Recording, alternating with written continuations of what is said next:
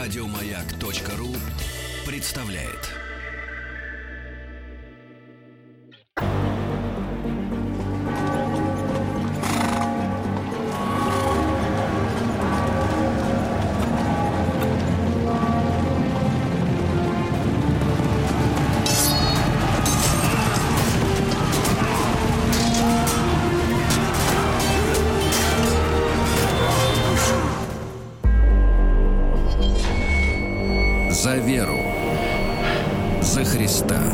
Друзья мои, так наш э, новый проект, э, делаем мы его, э, можно сказать, руками, головой и интеллектом Дмитрия Алексеевича Гутнова. Дмитрий Алексеевич, доброе утро. Доброе утро. Дмитрий Алексеевич сейчас тоже поздоровался лично с исполнителем роли Бориса Годунова. А проект Годунов можно послушать, наш короткий пятисерийный проект, также на сайте радиомаяк.ру, в подкастах в iTunes, да, в преддверии сериала. Мы его готовили, да, наш радиосериал. Да.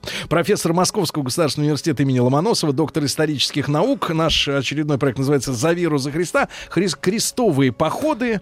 Э, И вот, э, Дмитрий Алексеевич, сегодня... Ну, мы в прошлый раз с вами остановились на том, что папа Урбан II э, произнес пламенную речь в Клермоне. Речь имела большое, так сказать, влияние на тех, кто ее слушал.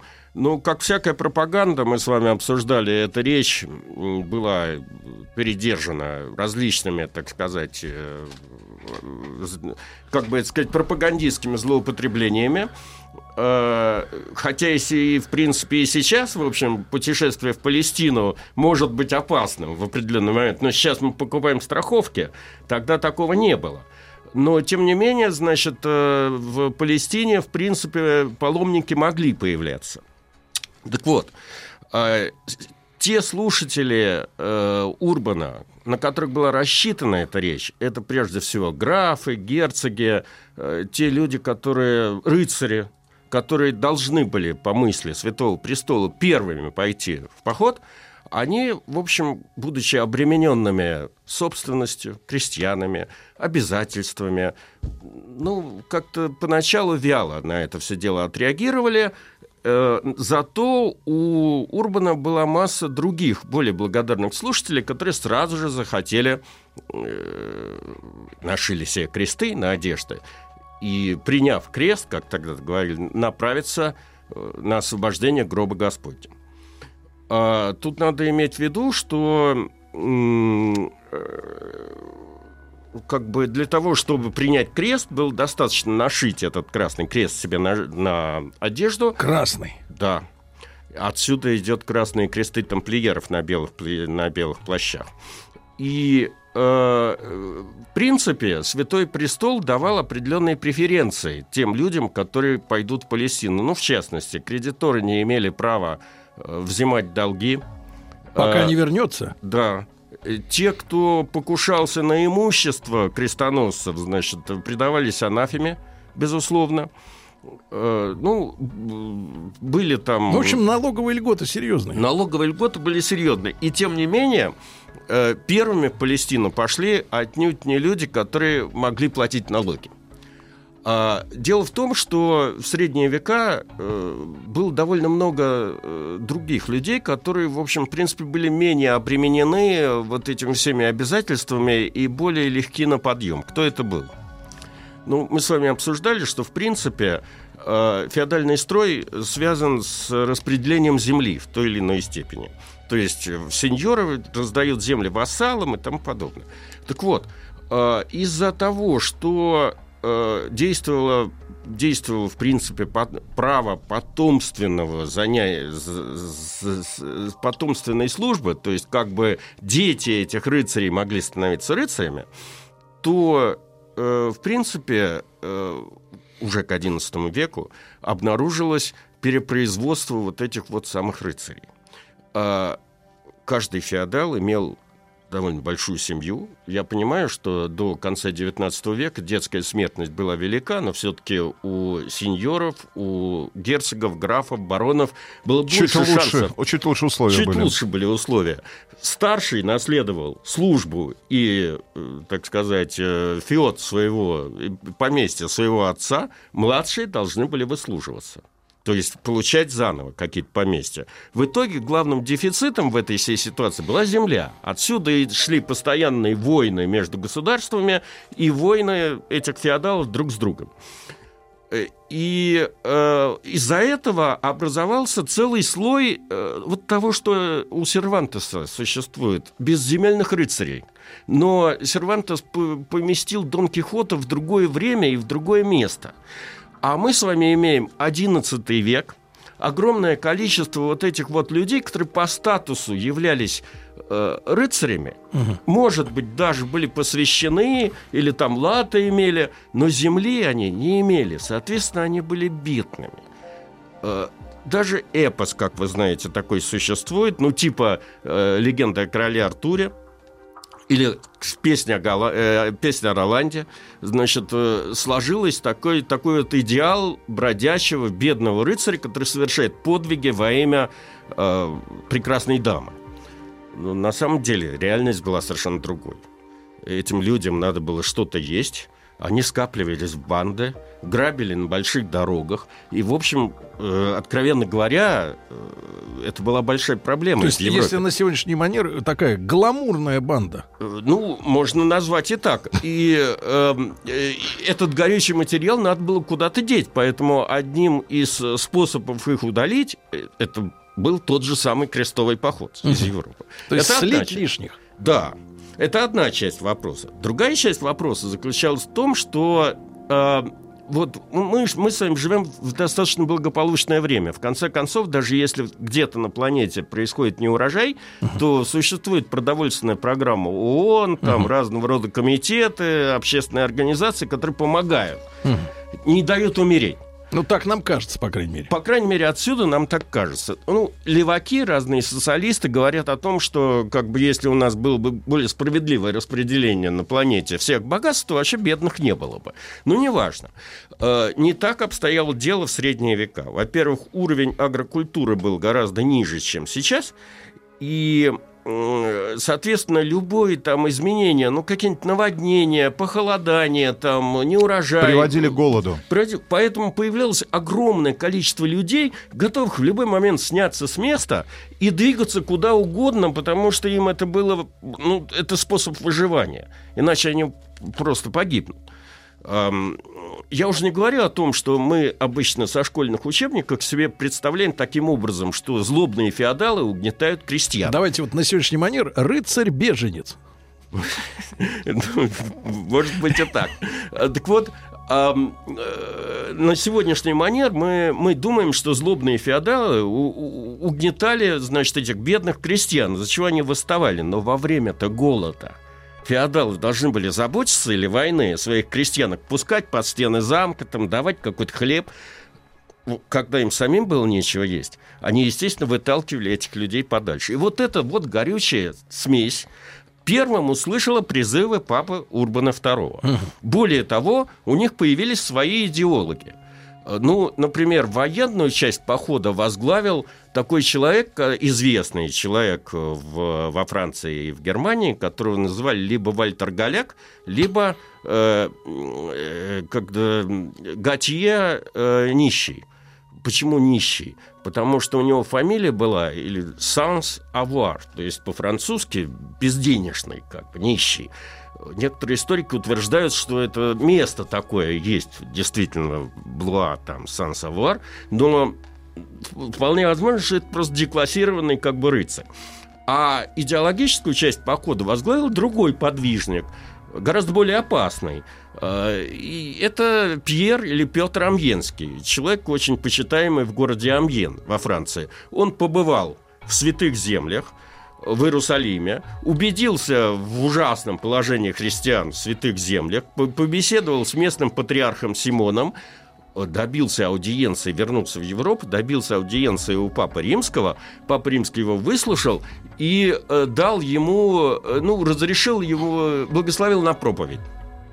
И вот этот самый Пьер пошел по всей Европе, начиная с северо-немецких земель, и кончая французскими землями, прошел там много земель и стал поднимать людей.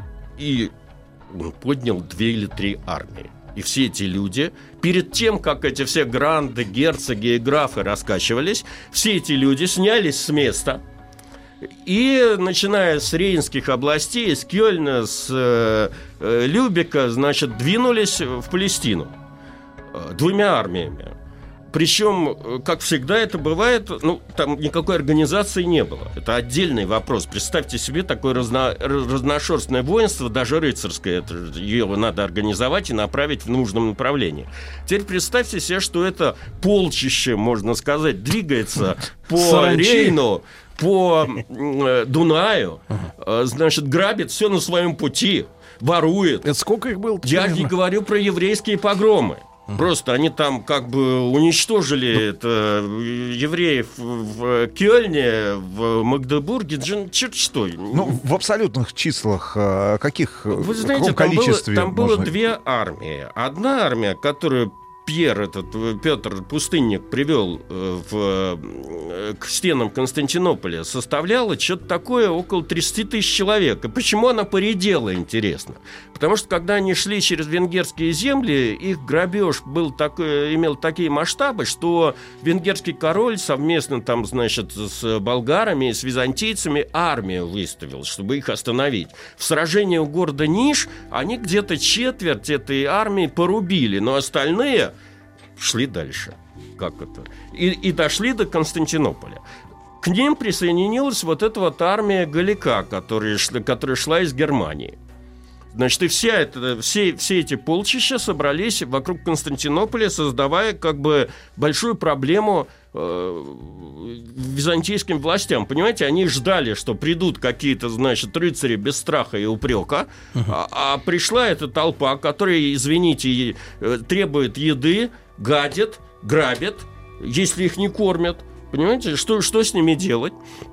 Потом они стали проникать в Константинополь, устраивать там какие-то грабежи, и в итоге, э, значит, Алексей Камнин, император, почел за благо, ну, если люди хотят воевать, пусть воюют.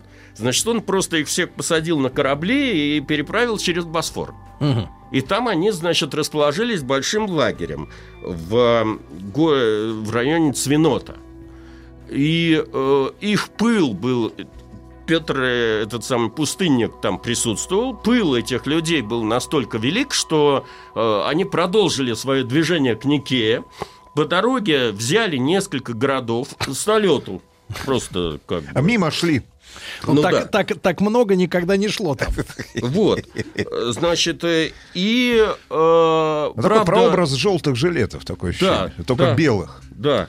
Э, Но э, когда серьезные турецкие, значит, как бы эти султаны, там какой-то э, этот эм, Арсалан был, э, э, значит, понял масштаб. И кто это, что это за люди, он, конечно, разделался с ними в два счета.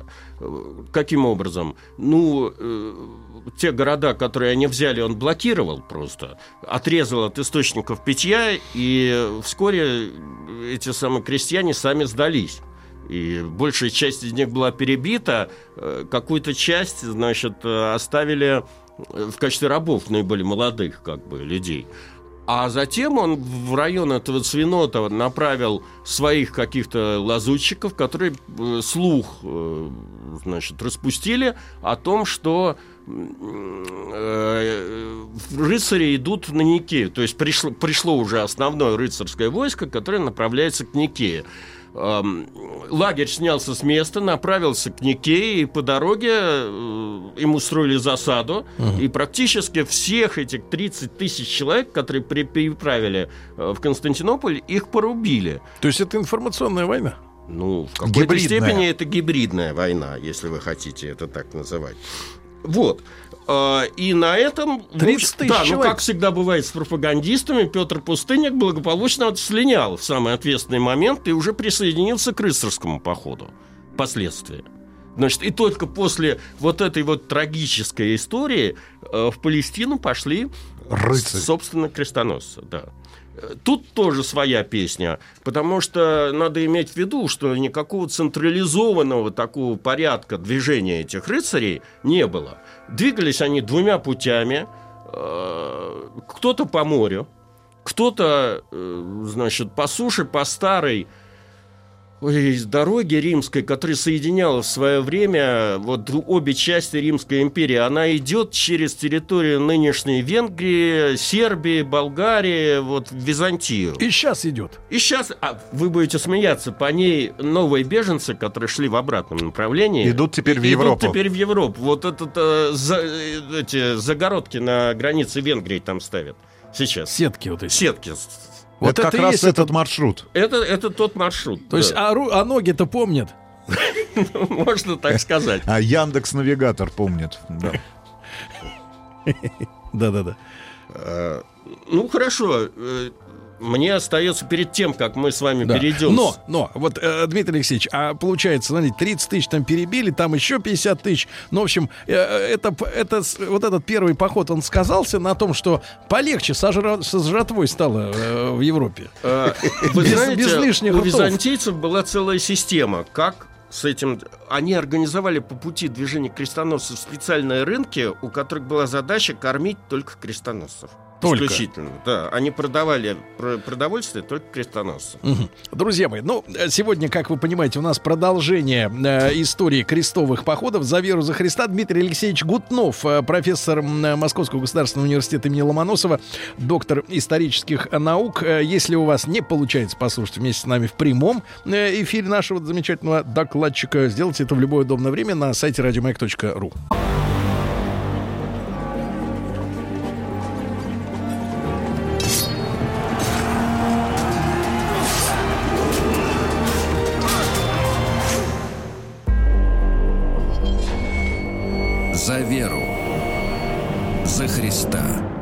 Итак, с Дмитрием Алексеевичем Гутновым, профессором МГУ и доктором исторических наук, мы продолжаем разговор о крестовых э, походах. И, наконец, когда армия э, Голопятчины была разбита, Да. вот, э, в дело... Появились под Константинополем, появились уже более серьезные люди, которые привели с собой э, более серьезные контингенты. Да. Я имею в виду, из различных частей Европы двигались э, к Константинополю. Братья Готрид, Готфрид, Исташ и Балдуин, бульонские. которые- Болдуин? Балдуин Ага. которые вели лотарингцев. Э, Раймонд Тулузский с папским легатом Адемаром Монтийонским, э, который был назначен ответственным от престола, от Святого престола за поход, вели э, жителей Прованса, рыцарей Прованса, а нормандцами, наиболее, я бы сказал, боеспособной частью крестоносцев, командовали Роберт Фланд- Фландрский, Роберт Нормандский и Гуга Вермандуа. Гуга. Гуга. О нем мы с вами поговорим особо, потому что он, можно сказать, наш родственник. Мгм. Это никто иной, как внук Ярослава Мудрого. О, Так что это какой не есть, но он родня. Первый крестовый поход не имел единого командования. Феодалы, которые отправлялись в Святую Землю, были слишком горды и мало связаны друг с другом для того, чтобы кому-то подчиняться. Отсюда возникал вопрос субординации и вообще организации этого всего действа, который пытались решать с двух сторон. Э, С одной стороны, ну, для этих всех феодалов была понятна феодальная присяга, то есть вот этот вот амаш, то есть как бы сеньор, э, то есть вассал подчиняется сеньору. Но в данном случае все эти люди приехали в Святую Землю по просьбе византийского императора и как бы освобождать Палестину. И поэтому византийский император был заинтересован в том, чтобы э, они все ему действовали в его интересах, а не в своих собственных. А интересы у этих самых людей были совершенно различные. Среди них были подвижники, которые действительно шли освобождать Святую Землю. Но среди них были люди, которые ехали за землей, которые просто хотели завоевать себе территории. и там, переселиться? И переселиться, абсолютно верно. Я чуть попозже, если мы успеем, охарактеризую некоторых из этих личностей, чтобы вы понимали, кто, кто- Что за фрукт? Что, что да, кто- ко- кого что двигало. Э, С третьей стороны, э, возникла идея, она не была артикулирована, создания рыцарских орденов. В конце концов, они были созданы явочным порядком самостоятельно, но Ведь в чем смысл военно-духовного рыцарского ордена? В том, что эти люди подчиняются монастырскому уставу. Что такое монастырский устав? Это та же присяга. Они давали обет бедности, обет верности э, и тому подобное, и, так сказать, служить там беспрекословно святому прям престолу. так и обещали не богатеть. Да, хотя когда мы с вами так, э, начнем э, рассуждать э, и попытаемся посмотреть, что из себя представляли, допустим, те же самые тамплиеры, то мы выясним, что это, в общем, концерн. То есть это Корпорация. корпорация и какая-нибудь там э, эта система виза может позавидовать этой глобальном, так сказать, системе перевода средств и займов и тому подобное, понимаете? Но это было потом. Ну да. Все началось с- Прилично. Вполне, да, пр- пристойно. Теперь, э, для того, чтобы всех этих... Во-первых, их надо было в Константинополе разместить. Все же хотели жить в самом городе, а византийский император боялся их размещать в городе. Ну, представьте себе, ну, я не знаю, миллион человек живет в городе, а прибыло 300 тысяч. Да еще вооруженных людей. Как бы элементарный страх того, что они возьмут в какой-то момент, как они потом и сделали в четвертом крестовом походе, и устроят переворот какой-нибудь или свергнут его. Поэтому э, Папа Римский пытался селить этих людей за... пред- э, э, не Папа Римский, византийский император пытался селить этих людей за пределами Константинополя. Понимаете? Не всегда это удавалось. Вот, это первое. Второе, как эту всю разношерстную массу, которая еще друг перед другом что-то, значит, изображает, заставить себе подчиняться. Ну, у византийцев был, был церем- была церемония, которая, в общем, известна еще с э, Древнего Рима, которая называется усыновление наследника. Вот- Усыновление? Вот, вот, э, Юлий Цезарь усыновил Брута. Так. Понимаете? То есть На э, это, беду. это, это такой способ э, Передать- как бы правителю передать власть. То есть Ага. как бы усыновленный А человек... Геккерн усыновил Дантеса. Да, да, да. Он, он как бы входит в семью и, соответственно, несет ответственность перед императором, а император все-таки, извиняюсь, первый, не, не только помазанник Божий, но и первый чиновник государства, значит, э, сын названный несет ответственность за свои действия и таким образом как бы обязуется действовать во благо империи. Но э, к этому времени э, все эти бароны и герцоги вполне уже забыли этот ритуал, поэтому он им был непонятен. И тогда э, византийский император э, заставил буквально всех этих людей э, принять присягу ему. То есть, по сути дела, они должны были присягнуть ему и объявить себя вассалами императора. Не каждый это хотел делать. Понимаете? Мгм. Кто-то считал это ниже своего достоинства, кто-то считал, что он независимый государь, какой-нибудь там этот э, Роберт Флан, Фландрский. Ам, э, кого-то пришлось заставлять. Как? Силой? Были бои, да, между, между императорской гвардией и отрядами Готфрида Бульонского. Со Ну, в итоге исходом. Ну, кого-то перебили, но все-таки, значит, э, всех заставили принять эту присягу. То есть выступали в поход они впоследствии, все-таки имея перед собой, подчиняясь командованию из Византии. Ну, то есть во имя единоначалия. Во имя единоначалия. Хотя, конечно же, сразу же столкнувшись с первыми препятствиями, там опять все их интересы взяли вверх. Ну и теперь, э, перед тем, как, собственно говоря, поговорить о боевых действиях, я бы хотел немножко все-таки рассказать о том, что это были за люди, которые ввели в поход э, крестоносцев. Да. И начну я вот с этого Google Вермандуа, потому что ну, он ближе нам, понимаете? Все-таки внук Ярослава Мудрого Ну да. и брат э, французского короля Филиппа I. Вообще говоря, э, Анна Ярославна, когда прибыла во Францию, она была второй женой э, Генриха I.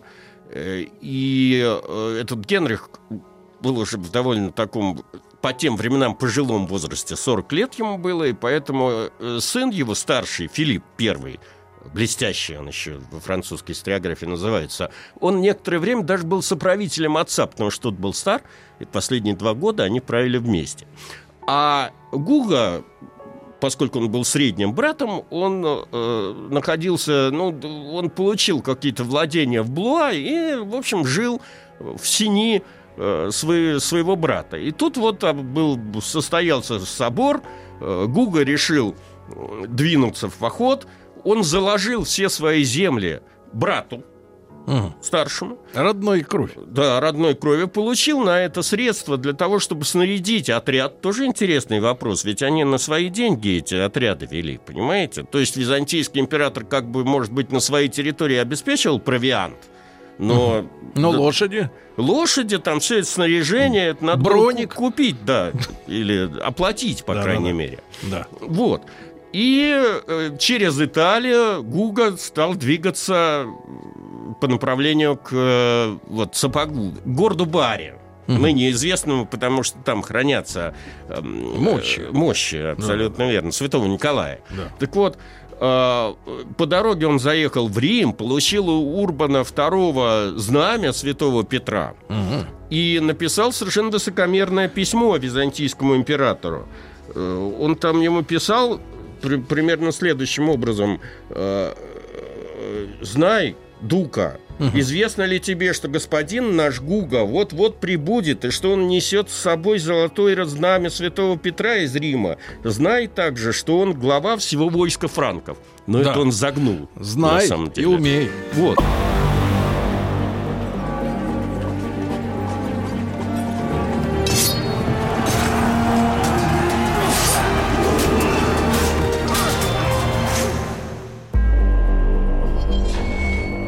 За веру. За Христа. Друзья мои, так э, Дмитрий Алексеевич Гутнов, профессор МГУ имени Ломоносова, доктор исторических наук и письмо к Гуге. Не к Гоге, к э, императору. А, да, к императору. Мы оставили с вами Гуга или внука Ярослава Мудрого для простоты на берегу гор- э, города Баре, э, где он погрузился на корабли и двинулся со своим отрядом в сторону Греции. Правда, значит, начался шторм, корабли разметало, его еле-еле спасли, византийцы подбе- под- подобрали его в районе города Диракии, правда, со знаменем все-таки.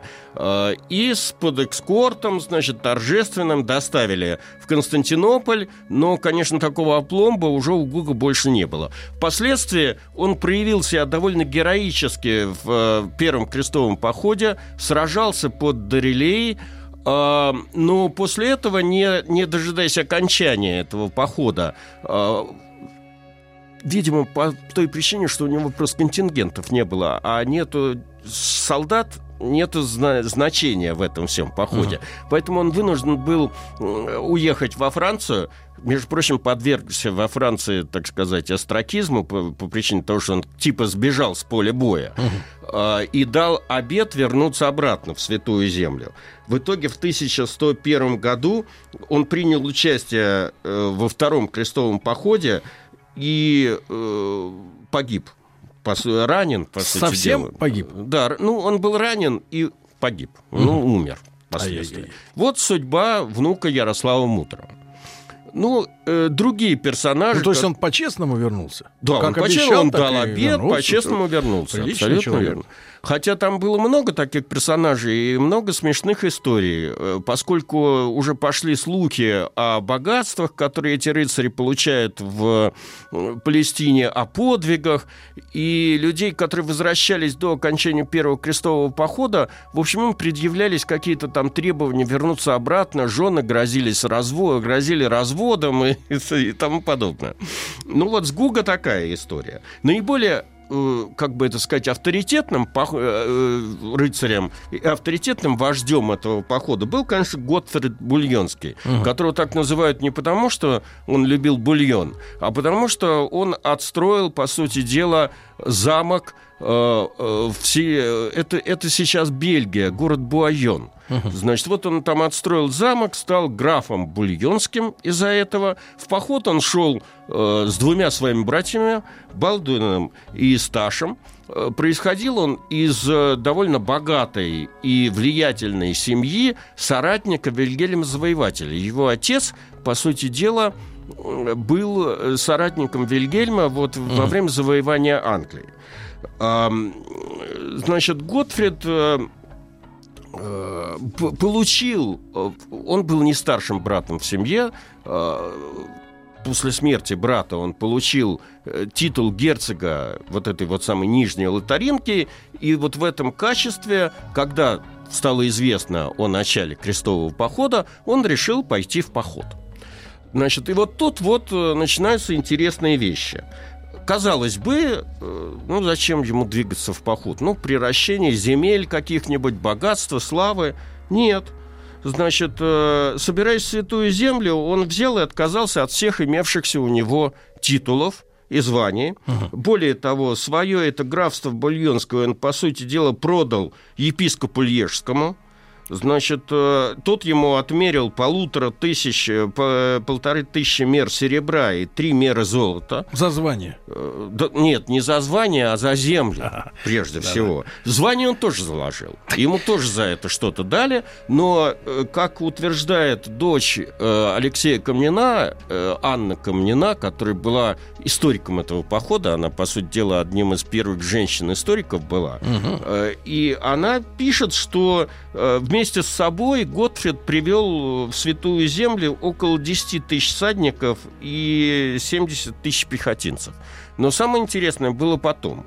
Эм, в пользу того, что Готфрид действовал, в общем, как бы не из меркантильных соображений, а именно желая освободить гроб Господень, говорит тот факт, что э, в Святой Земле он не получил никаких э, привилегий, никакой, никакой земли. Более того, э, его, так сказать, участие в штурме Иерусалима не оспаривалось никем, и, в общем, после того, как крестоносцы взяли Иерусалим, именно он был первой кандидатурой, чтобы стать королем Иерусалимским. Угу. Но он от этого всего звания отказался, от, от титула, от земли, от и э, единственное, на что он согласился, на то, чтобы ему дали титул защитника гроба Господня. Ну, это почетно. Это почетно.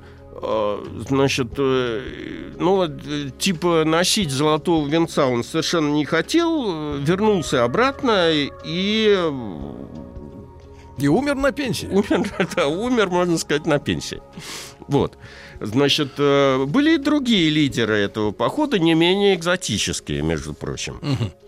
Ну, например, какой-нибудь Роберт Нормандский, которого еще звали э, Роберт Курт Гесс, э, почему Курт Гесс по-французски короткие штанишки, старший сын Вильгельма Завоевателя. А почему штанишки? Он был маленьким. Угу. Рост у него был маленький, поэтому Вильгельм его не очень любил. Угу. Видимо, сейчас у нас начнутся новости, я не успею про него рассказать. Но мы тогда отложим этого товарища на следующую нашу встречу. Безусловно, правильно? да. Мы еще двух-трех э, да. руководителей Пере... похода. Дмитрий Алексеевич, а э, вот отправляясь из своих мест, из того же так Буайона, э, сколько они добирались-то времени до места? Вы знаете, э, начало похода было назначено на август 95 -го года. Соответственно, Соответственно, вся логистика была выстроена на то, что рыцари придут к, в Константинополь где-то весной 1000, ой, да, 1096 года. Так оно и случилось. Э, три месяца ушло на утрясание всех формальностей, и только осенью 1000 96 года э, первые крестоносцы переправились через... Э, ну, не, некуда спешить, правильно? Конечно. Вся, вся жизнь впереди. Да. А, Дмитрий Алексеевич, огромное спасибо. Дмитрий Алексеевич Гутнов, доктор исторических наук. Э, можете наш проект новый, который называется «За веру за Христа», посвященный крестовым походам, послушайте на сайте радиомаяк.ру, в подкастах, в iTunes, где угодно. Дмитрий Алексеевич, огромное спасибо. Товарищи, одевайтесь теплее. До завтра. До следующего раза. Еще больше подкастов на радиомаяк.ру